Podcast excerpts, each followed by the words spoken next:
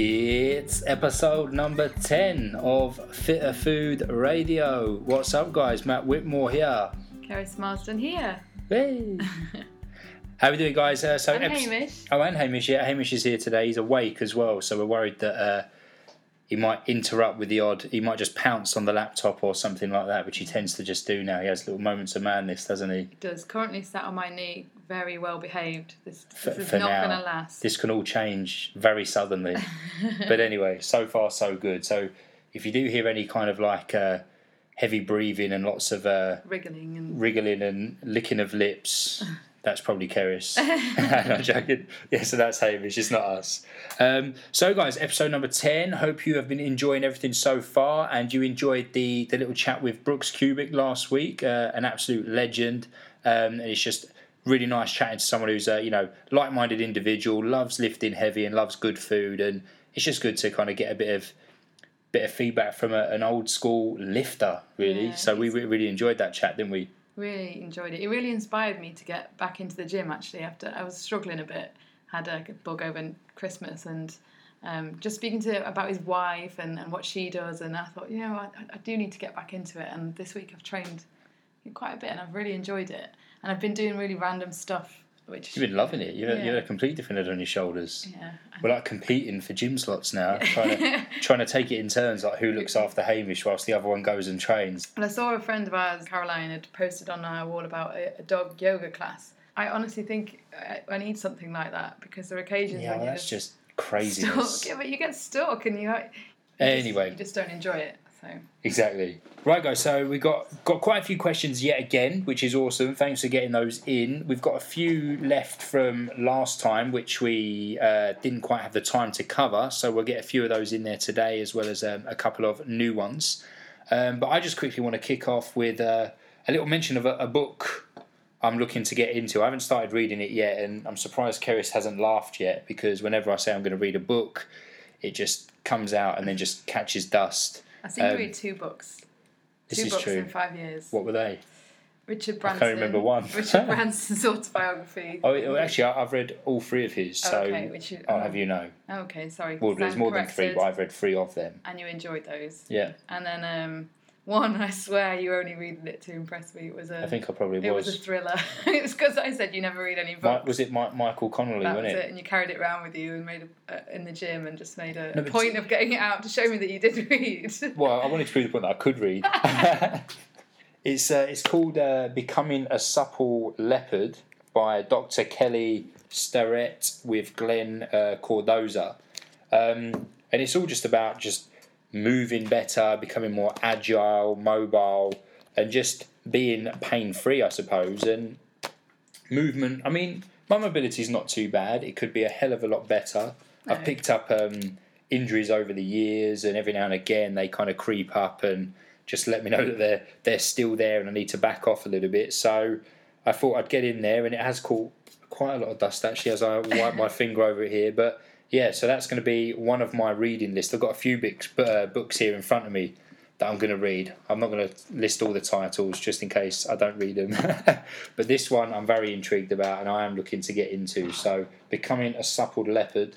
So, watch this space, people. I'll be posting videos of me doing doing the splits soon on the Fitter Food page. But, right, let's kick off. You wanted to chat a little bit about cholesterol, didn't you? Yeah, um, for t- a couple of reasons really. We had a few questions via Facebook and on our 28 day plan, and actually just from friends who've spent time with grandparents over Christmas. And um, I really, It's, it's really. always a, like, a big question, though, isn't it? It Like, is, and it- it comes up a lot. I, when you're actually speaking to older generations, you really have to sort of be a bit um, patient about it because they're very, very sort of convinced on a lot of these arguments about fat and cholesterol being the cause Yeah. of heart disease, and they are very much in awe of a GP and will listen to what the GP has to say, and you know, and actually sort of getting angry and frustrated with them and raising your voice doesn't really help, as we've learnt, both of us, haven't we? Um, you sort of banging your head against a brick wall, really. This is true. What I would say is that um, the people that wrote in, one was an, um, a young person who had high cholesterol. Um, their level was seven, and it had increased from six the last time it was measured, and they were incredibly worried. And what I sort of wrote back to them, uh, this was just via Facebook, was um, firstly not to worry, and that cholesterol can be elevated for several different reasons. It could be as I mentioned, fighting an infection. It could be because you're actually losing weight, so the body's shifting, um, moving fat around the body. And um, also the liver, when the liver's being cleared out. So if we're detoxing or, or we've turned to healthy eating or clean eating, that's a detox. And again, sort of fatty liver, which might have you know too much sugar, refined carbohydrates, um, soft drinks, create fatty liver disease. And so when the body's clearing that out, you're going to see elevated cholesterol readings. So in some ways, it's a good thing. Um, but obviously, if it's an infection thing or something, that's not necessarily a good thing. It means Yeah. you've got inflammation and the body's trying to fight it. But essentially, that's cholesterol doing its job, right? It's cholesterol doing its job. So um, I could try and do an analogy here about. oh. Have you read about- your analogy book? Uh, no, I will, read that. That'll, that'll go on my list. Thank you uh, very much, um, Coach Darren D, for you- sending that over. After that uh, previous podcast of Keris's, well, you, you, you threw numerous analogies in there, did, didn't you? did try. I will get better. What, what was the title of the book? The the how to, was it pretty much like analogies for dummies kind yeah, of thing? beginner's guide to analogies. Um, what I was going to say this time was it's like when you've got the decorators round and there's plaster everywhere and everything's just a bit of a mess, but it's not going to be like that for long. You, you That's clear the, it up. That's that's the analogy you used before. No, no, I know. I'm trying to go back to that same analogy Oh, and right. say, Have you improved in it the then? case of elevated cholesterol, it'd be like that that midpoint of decorating the lounge where there's just plaster everywhere and it's all, you know, a bit of a mess. Um, Yeah. But it will clear itself up. It will sort itself out if you're, in this case, following an anti-inflammatory diet and lifestyle. So let's imagine the workers are an, anti-inflammatory. no, don't don't Bodies. go there. Don't go there. I'm not even going to try and that, that, I'm not going to try and go back to that analogy. But anyway, so what I would say is first of all, don't be alarmed by the high cholesterol reading because total cholesterol tells you nothing, which is what we descri- explained before. It really tells you nothing. Um, the only figures that you're going to get from a GP, which might be worthwhile, are your HDL, which is known as the good cholesterol, would be worth. You just want to know that that's high. You would want your triglycerides to be low, um, and your C-reactive protein to be low. That's a marker of inflammation. So if you can get those three readings and they are low, um, and as I said, you're already doing clean eating and, and trying to do some exercise and do good stuff, um, then you're on the right track, and it's probably best just to not obsess over the cholesterol readings. Um, if you are really concerned, you can get, as we mentioned before, private testing with Genova Diagnostics and, and other private labs, which would be, you know, as I said, there is a genuine concern. You can be susceptible to really high cholesterol um, genetically, but you'd know about that. A doctor would have spotted it years ago, and it's called familial hypercholesterolemia. Are you impressed that I said that? Jesus Christ! Thank you. Well done.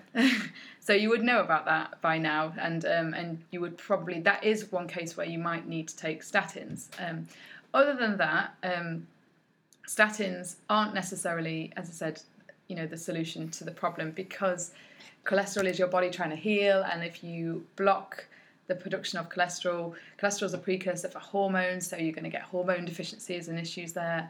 Um, it depletes CoQ10, so if you do know anyone on statins, you must try and get them on CoQ10 uh, on a daily basis. Otherwise, their risk of heart attacks um, in, increases exponentially. I think it is, and I think doctors are now starting to advise that, which is a good thing. But back to the individual that um, I actually replied to, then wrote back to me and said she'd actually had surgery that week, um, which would make sense. So we're going to have Inflammation. inflammation and repair going on. So of course cholesterol is going to be moved around the body to to deal with that issue. So you know that could be one of the reasons behind it, of course. Another thing that was quite annoying this week was um, I just happened to be watching some breakfast TV, and somebody had written in about the fact that her grandparents and her parents had had heart attacks in their 30s, incredibly Wow. um, young, obviously. And you know what the doctor's advice on TV was? Tell me. Get on statins quickly Jeez. and uh, and he actually said I'm on them.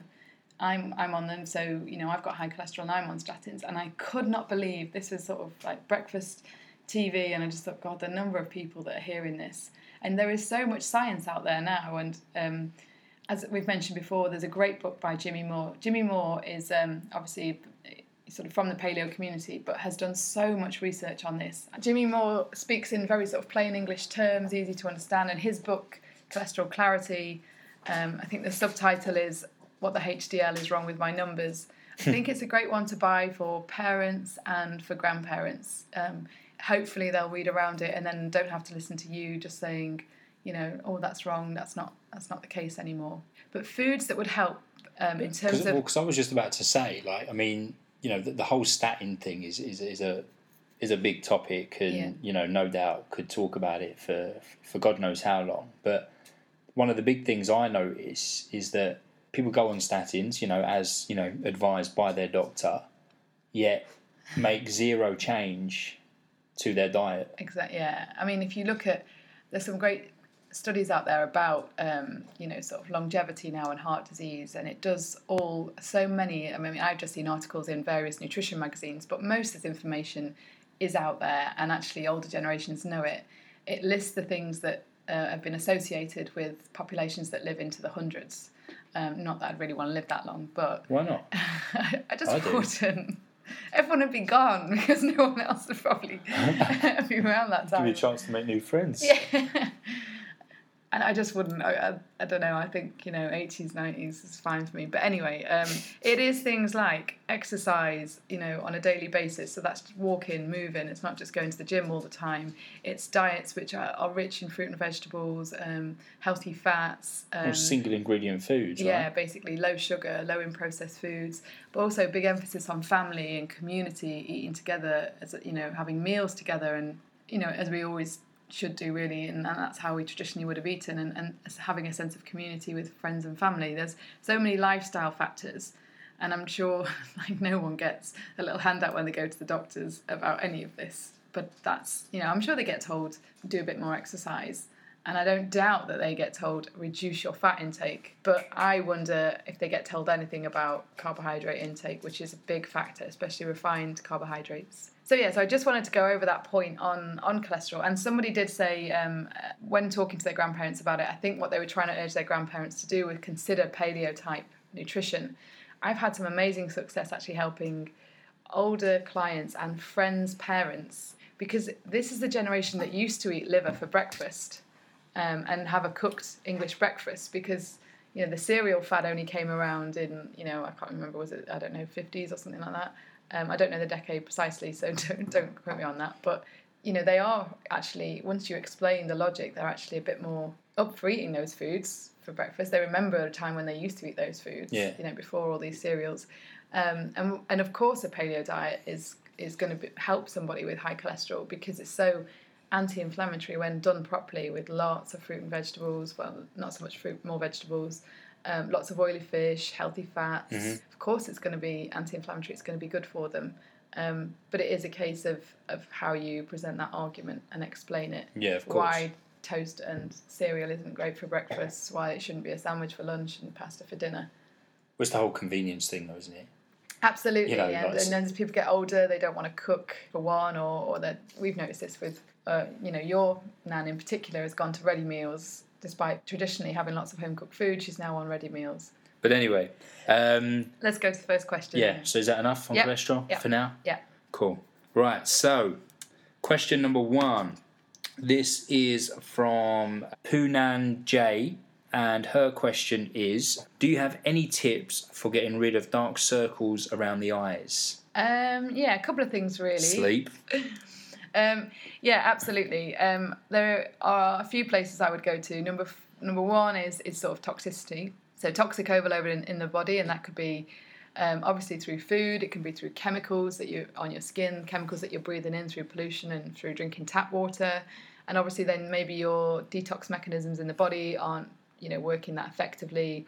Um, so possibly looking at some some liver detox protocols, and also always go back to the gut for detox because obviously that's where you eliminate waste. So definitely um, support gut health with things like probiotics, lots of apple cider vinegar with your meals and things like that. Great tip actually um, is to take something like activated charcoal after a meal, and basically activated charcoal will help absorb any sort of waste products in the gut. You know, it's, it's a little bit pricey, more because you have to take about four capsules after a meal, but great to do on a detox because often when people do try and go on a detox, they might feel worse because obviously the number of toxins that are being mobilized around the body and, and, and can give you quite a lot of brain fog. And if the liver's not doing too well, they won't be moved out the body if, quick enough, so you just feel worse. Um, so I would look at really, really clean eating is, is basically going to be a detox because you reduce nutritional toxins.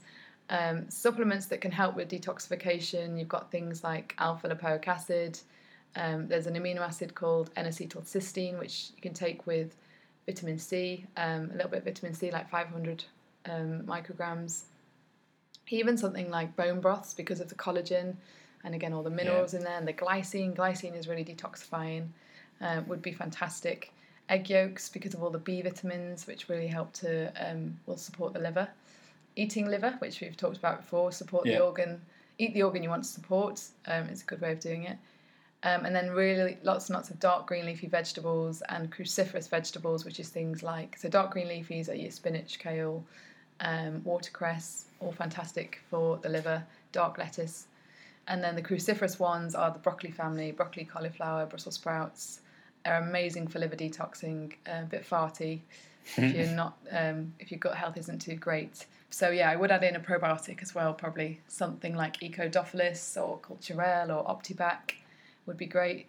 And then physically detox, so Epsom salts baths, not great, but they're not brilliant ways. It's not like you're going to leach all the toxins into the bath, but they do help. They sweat a little bit, get some magnesium in, and in bucketfuls have been known to help draw toxins out of the skin. Well, it's quite a nice thing to do before bed to ensure you get a good night's kip as and well. yeah, which sleep sleep is detoxifying. So yeah, definitely. Uh, saunas, um, steam rooms, anything that gets you sweating. Wash with a antibacterial soap straight after. So the thing is, you know, for like dark circles, you know, especially for women, like there's so many products Oh, yeah. advertised out there, you know, that, that are going to eliminate dark circles, etc., which no doubt cost a bloody small oh fortune. god, I think I used to spend it was twenty pound for a stick of touche. I can't remember what it's called, touche éclat or something like that, and it was one of the best, apparently the best concealer ever. And I used to spend a fortune on it because the one thing I would wear every day would be concealer under my eyes to make me look a little bit brighter. Um, but you're absolutely right. Another thing I've actually heard as well is things like circulation. Um, so maybe like this is a bit far out, but acupuncture, chiropractic adjustments, things like that to get blood flow all around the body. Um, it can. This was mentioned by. Um, it was actually a, a a massage therapist who said to me that sometimes we can get you know sort of knots in our neck and stuff that are stopping blood flow um, to the head. Really? it's something that I'm not I'm not um, this isn't an area of you know that I specialize in. I wouldn't know that much. I would go nearer towards toxicity especially heavy metals for black eyes and possibly adrenal fatigue so Jesus Christ, I, I wasn't expecting so many answers I know, for the whole dark circle thing. sorry But- can I but- cough again. But essentially, though, I mean, it's only natural that you know you clean your diet up, put less toxins into the body. Yeah. The less work your body has to do of a night time when it's trying to sleep and kind of replenishing and repairing. yeah And naturally, you know, it's only a matter of time before your skin, your eyes, you know, skin around your eyes does perk up and look brighter. definitely if it doesn't I would probably say go to a naturopath um, and get your heavy metals tested maybe um, and urine tests and things like that tend to be more effective than hair mineral tests. So, uh, but a good naturopath will advise on that, and we'd be happy to refer. Um, Because that's one of the biggest bits of feedback we get from people that are on our 28 day plans or our 12 week plans is the a huge change in their, their skin health. Yeah, definitely. You know, it's just so much brighter, that their skin looks healthier, they get lots of comments, their eyes look clearer. Yeah, I mean, my eyes actually, I think, look clearer since cutting out um, the, the coffee, the, the caffeine. Excellent. So, what are you now? You're nearly two weeks in. Two weeks of no coffee and caffeine. Yeah. Sorry, yeah. Yeah. I've had green tea, so I've had minimal amounts of caffeine. But. I've decided that the benefits of my matcha green tea outweighs. This is true, and to be fair though, you weren't the coffee junkie that I was. No, not at all. It mm. does feel nice not to rely on something. It feels nice not to go, oh God, I really need a coffee. Why the only time I miss it is pre-workout. Would you know, for me though, we had this chat the other day, didn't we? We were talking about, I was saying that a lot of the time when you drink coffee, it's more about the routine Yeah, of when you have it. So for me, it was like, it was standard. I'd have a coffee before I go to the gym. So, you know, my pre workout would be, you know, I'd take my amino acids and I'd, I'd have a coffee. Whereas now, I had an absolutely epic session this morning, full of energy, actually done more than I had planned to do because I had so much energy and, and, fe- and felt like doing a bit more. And I didn't even crave a coffee this morning. I didn't even think twice about it. Just went, you know, had my aminos, went straight to the gym and, and boom, and I, and I feel so much better for it. It's a real eye opener. I mean, I've done this before, but I slowly weaned back onto the coffee. But yeah. No, I'm the same. It's funny because I take the amino acids and then, I- but I have noticed I don't, you know, I don't need the coffee now. I don't. Yeah. It, it was just just habit. I think it is habit that you sat there and had a nice coffee before you went went to the gym. But and I'm sleeping so much better. So naturally, I've got more energy, and I'm I'm loving it. Our next question. which is Uh, this is from uh, James Chandler. Um, I've heard about the benefits of using coconut milk. However, when searching for it in the supermarket, all I can find is one that sits on the shelf in a can and has numerous E numbers in the ingredients. Is this the right one, or is there an alternative? Thanks. Uh, well, the the one, the only one I've found, I think there's a few organic brands out there, but um, in terms of going on a supermarket um, hunt, I've only found Biona organic coconut milk, which is just coconut and water. Where do you get that though? Well, I haven't seen that in the supermarket. uh, Ocado, so and Waitrose. That's the only place I've seen it. Um, Or you- maybe well, Sain- Sainsbury's is, is sort of catching up with um, Ocado. to be fair with that though, you, you'd probably just be better off buying a, a bulk order online. I right? would do a bulk order online, um, or if you are an Ocado shopper, obviously, I know it's a bit more expensive. You stick it in with that, but I would do a bulk order of Biona online.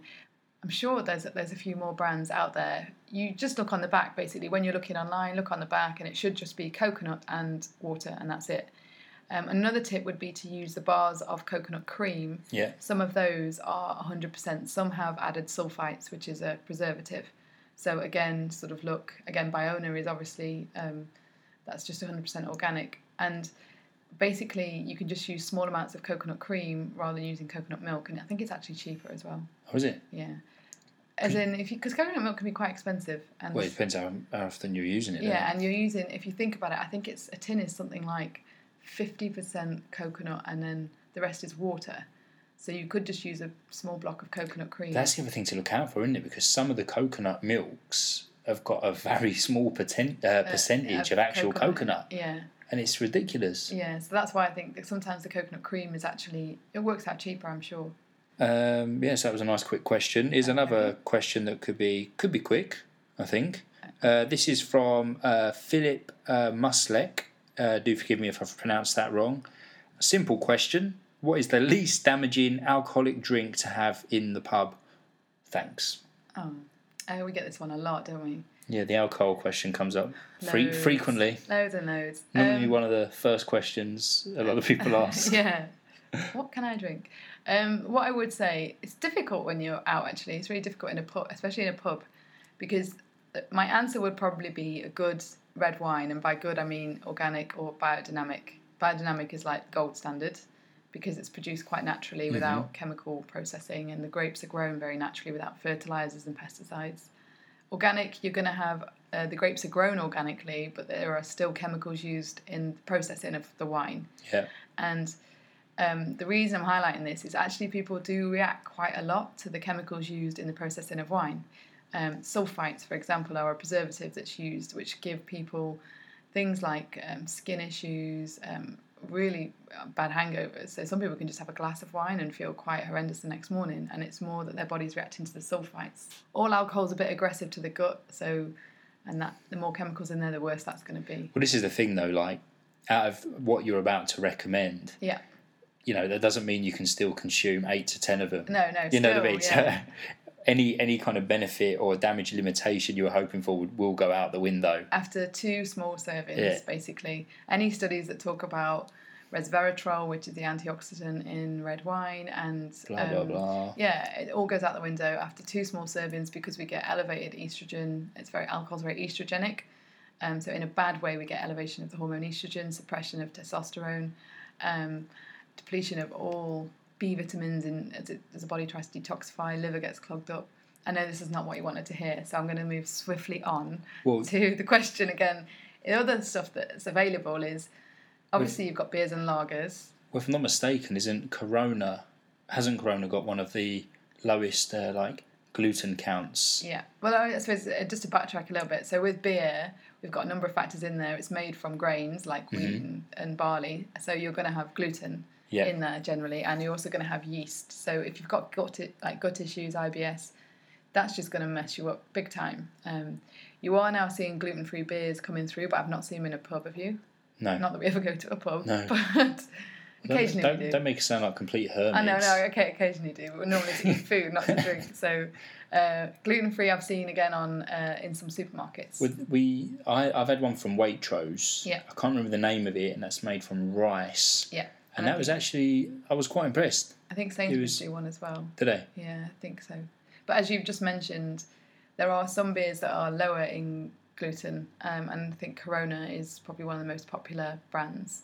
But still, I do see a lot of people who have quite severe health issues who still insist on drinking beer, and it just Yeah. makes them so much worse, especially gut problems. You know, think, throwing in all the yeast and um, basically it's all fermented, so you just you're just sort of adding fuel to the fire there. So I'd sort of say avoid avoid the beers and the ales uh, if you can. And one thing I say about the wines, by the way, in pubs is they're often not that great. They are quite. You can just tell by smelling the wine now. It's just very chemically is probably the best way I can explain it Yeah. you can actually smell it smells- very synthetic and it takes a while before you can actually almost smell the grapes or, or actually what you should be you know tasting so um, often in, in pubs the wines aren't the best and uh, if you can see an organic um, on there. And often things like the riojas i think the spanish are very defensive of how wine is made. And riojas are i think it's minimum a year or two years that they have to be um, what's the term? Reserved for? I'm not really sure what the term would be. Aged for you know like you see oak aged or Yeah. whatever yeah. M- you know probably slightly better. And then moving on so we just uh, you've got uh, spirits as your Yeah. other option. And again a very good spirits are made from grains generally but they are fermented and distilled and when they're distilled often the gluten content is almost you know completely got rid of Tequila's not. what? No, no, no. Um, yeah. So yeah. So I should make a different. The, the tequila comes from agave nectar. Yeah. So the. I wasn't trying to correct you. I No, no, no. just I know you were. I'm just trying to say some spirits come from grains, so you would think they would have gluten. Yeah. So vodka can be made out of rye, for example. So you think that vodka would have gluten in it, but actually, when it's distilled, the part of the process of making the vodka destroys the gluten. Right. So some celiacs have found they can drink vodka. Not that I would ever recommend that a celiac do this. Um, I wouldn't recommend anyone needs to drink vodka for optimal health or anyway. Um, so some of those um, higher quality vodkas uh, are much more pure and, and as I said they've been distilled. So some are actually made from non-grains um, as well. So you can get vodka made from rice. So obviously that won't have gluten in. And then as you mentioned, tequila and Robb Wolf famously pointed this out and designed a drink based on tequila, which was um, tequila, soda water, and fresh lime. Uh, has no gluten. Uh, it's a very sort of pure form of alcohol, so you're basically using it to get. I mean, he says just to get a head change if that's what you were looking for on a night out. Yeah. And the soda water and the lime help sort of lessen the impact on blood sugar levels. So any any spirits I would have with soda water and lime as well. No sort of diet cokes or tonic, mixers, tonic yeah. waters or anything like that. No sugar.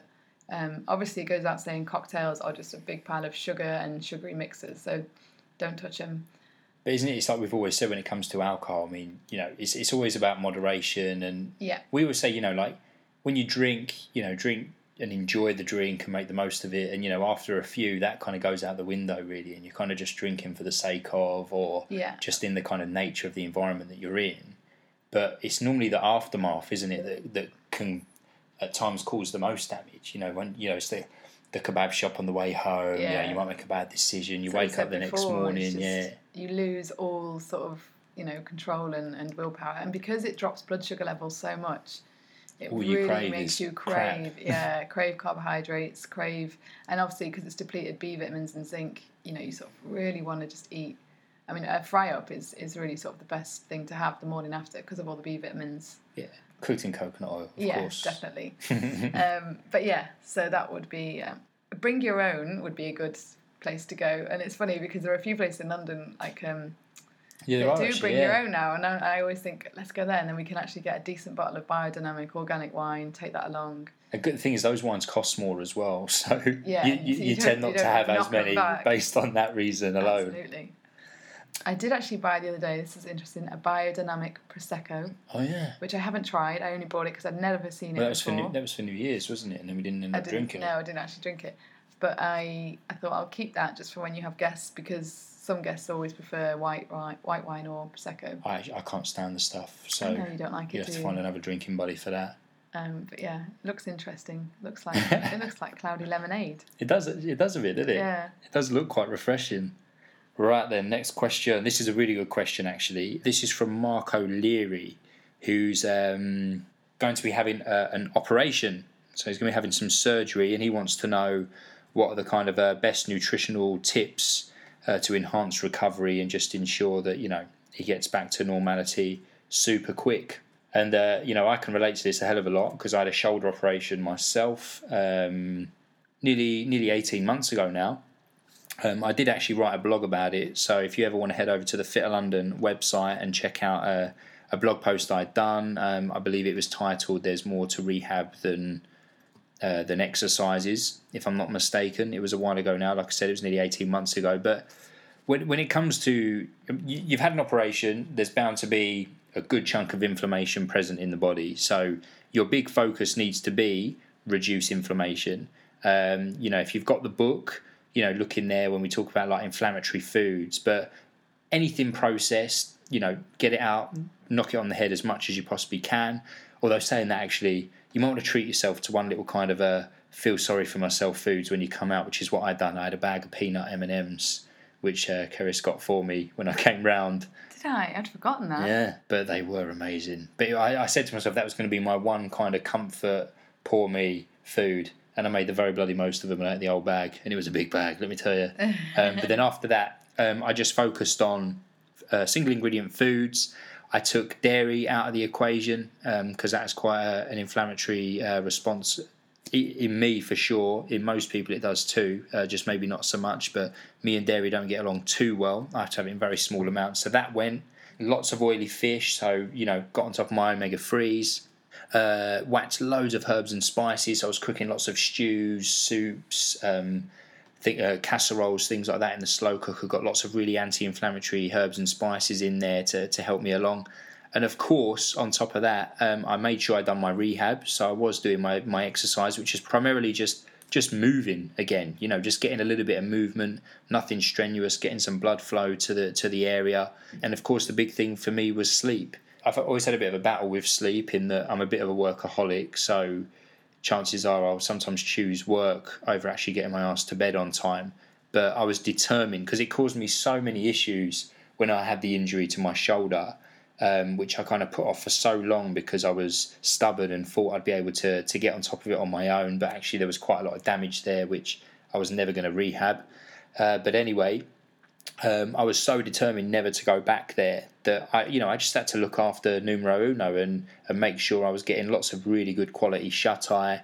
Um, I was investing in, so, you know, lots of time on Epsom salts bath, supplying magnesium topically, taking it orally um, having naps in the day as well, where I could. Stupidly, I went straight back to work the day after uh, the operation. I was PTing at the time, um, just thinking, you know, I'm a, I'm a soldier, I'm hard as nails. I think that's a mistake a lot of people make is trying to do too much too soon. Yeah. And like if, if you're tired and after surgery is quite traumatic. Plus, I was, body... I was dosed up on, you know, painkillers. Yeah, I think the the body just wants to lie still and heal, yeah. and that's why you it's making you tired, it's making you heavy and lethargic. It's telling you just lie here and let me sort this out. Yeah. Then you can go and run your marathon.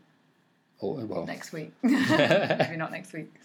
Uh, you know, yeah. So you know, just listen to your body. I mean, I'm I'm quite fortunate in that I am self-employed, so you know I could take that step. Although saying that, but the time I took off, I wasn't making any money. But anyway, um, you know, invest in some naps, get some really good quality sleep, and also I would say just remove the stress of of training you know don't don't keep that burden uh, you know kind of on your shoulders of you know when am i going to train again? When am i going to do this? I can't do that. Oh god you know i'm going to get so weak i'm going to lose muscle whatever it may be.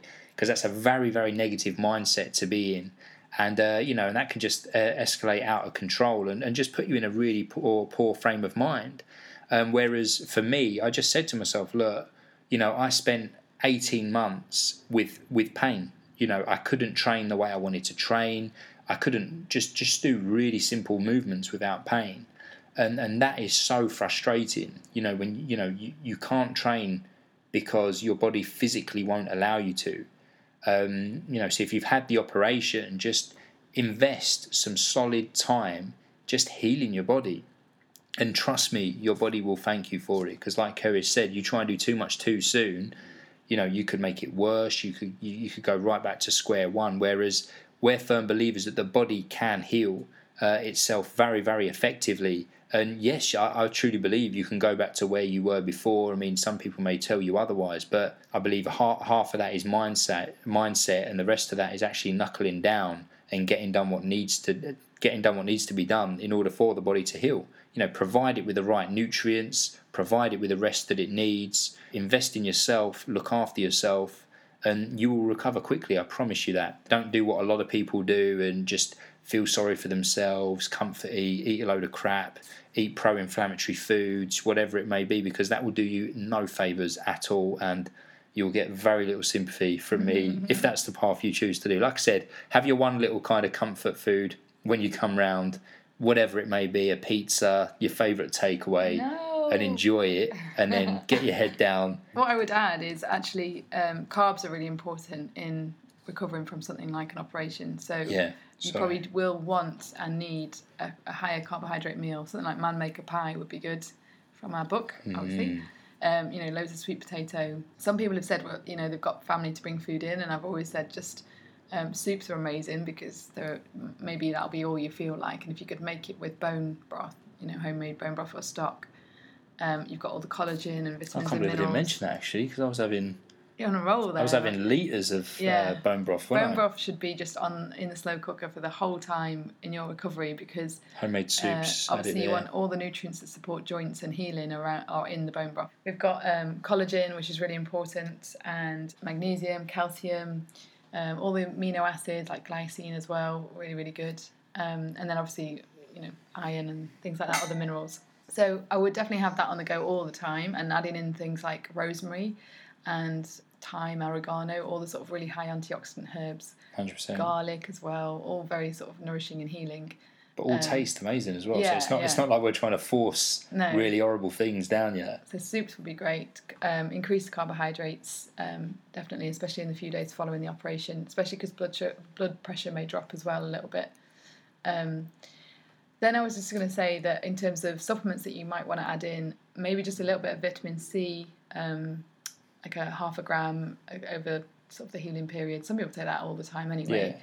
Vitamin C again for the production of collagen in the body and support the immune system. Um, zinc is really important. Very, very again healing and involved in so many different metabolic reactions in the body, especially skin. So in terms of the integrity of the skin, so I definitely have zinc. And last one would be you might want to experiment with something called systemic enzymes. Um, we actually had a friend who fell over ice skating just before Christmas, and um, she basically uh, fractured her wrist, and the doctor said it was one of the worst fractures he'd ever seen. Um, she really did. Her whole body pretty much landed on her wrist, didn't it? Yeah, it, um, it was a pretty epic break. Yeah, but her recovery model was just fantastic. She just, as I said, she did everything. She was in such a such you know she had the perfect mindset. Yeah, as far like as I'm concerned. Broths. She questioned any sort of medication um, that they sort of suggested, painkillers and things like that. When can I get off this? I don't want to take that. Is that necessary? And because she said she really wanted to be with it as well, not just sort of zonked out. Yeah. And uh, yeah, she had the slow cooker going she asked me what to get, and I said zinc, vitamin C, and the other thing was these systemic, systemic enzymes, which is basically like taking digestive enzymes in between meals. You take them on an empty stomach, and they sort of feed on inflammation and tissue damage. Yeah. So they sort of eat it all up, um, they eat up scar tissue and things that are forming. So uh, it's almost like a bit of a, again, sort of a spring clean through the body in between meals. So couple of brands that I recommended. Um, Prozyme by Nutri Advanced isn't too expensive um, because the idea with the systemic enzymes is you take quite a high dose, so like four capsules in between meals. I've seen recommendations of 20 capsules per hour um, after major wow. surgery, uh, and apparently very effective. Really? I, I, I'm no expert in this area, so go and do your research before you do anything like that. But just sort of, um, as I said, three to four capsules in between meals um, would be good. And the broader the spectrum of the enzymes, usually the more expensive the supplement, but the more effective it is. Right. So you've got another one called Intenzyme Forte. There's Vitalzyme, but they just get expensive. They're like fifty to eighty pounds for these, and obviously you're having four caps Yeah, adds up, three right? times. Yeah, so you're on like anywhere between 12 and 16, But 20 a day. most of, most of it you could you could do with food. Yeah. I think so. I think if you'd had major surgery and you were looking to recover, and in terms of joints were very important to you as you train or whatever, Mhm. joints are important to anybody, but I would go down the route of a couple of days on systemic enzymes. Yeah, that's probably it. There's another one that I sometimes recommend. uh, You took it, um, inflavonoid, which is um, that was right. Yeah. turmeric, vitamin C, and I can't think what else. I think that's it. There was a lot of turmeric. I know that. Yeah. You could taste it when you Yeah, when you can took the taste it. tablets. And again, just again anti-inflammatory. So taking that instead of ibuprofen and, and Yeah. in between just to get inflammation down and swelling down, things like It's that. It's funny, isn't it? Because my, my mum had a, an operation um, just a few months ago now, and my my mum uh, we we managed to convert. How long ago was it now? About over a year ago now, wasn't it? To to a more paleo way of life. Yeah. took her a while to come round, but she then took it on board. She gave up smoking, lost a boatload of weight, feels amazing for it. You know, she still has a treat here and there, of course, as we do as well. Um, You do. I do. but um, after she had her operation, you know, I was determined that she wasn't going to eat the hospital food. So I, I made her a load of like really nice. I got some really good. Like, I roasted her some chicken with lots of like herbs and spices in there. Done like sweet potatoes. Made her a soup made from homemade broth. I took that into hospital for her, but uh, she spent about two or three days in hospital post op. But then she came home and all she ate was rubbish. it's Ready Brek. Yeah, because I, wanted Ready Brek all the time. I'd cooked her a load of food in advance, then I'd like put it in the fridge for her, but she wasn't interested.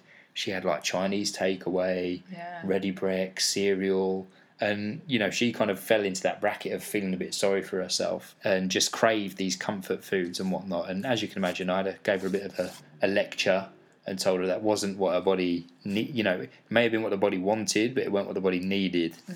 And she's Um, back now on. on Yeah, she's back on it now. She's back on it now, but even if she'd have made proper porridge rather than Ready Brek, it would have been a step. Bit- bit better. It? Yeah. she just went to town, didn't she? I think again, just craving sugar, carbohydrates to try and. I think in moments of levels up. trauma, generally, you, course, you, yeah, you you just need to up your carbs. You crave carbs and you need to up your carbs. But what carbs is obviously Quite the- significant. the- yeah, exactly. Yeah. Right, guys. So lots of really good questions there. Um, keep them coming in as always, and of course, guys, I, I, get a lot of messages from people saying, "Oh, uh, when when's the next podcast coming out?" When it's already out. So do yourself a favor. If you subscribe, um, then it would just automatically come through onto your, your little podcast app there that you might have on your phone or whatever it may be. So yeah, subscribe, leave a review you know, and uh, yeah, share away with people that you think will benefit. Um, we did have another question. A lot of people have asked this, but we're going to leave this till next time now because we need to wrap up. And it's uh, what our opinions are on Herbalife. Oh. Um, so yeah, we will definitely answer that in the next episode. So yeah, guys, uh, it's been a pleasure. Hope you've enjoyed it, and I will say, ta for a bit. Bye from me.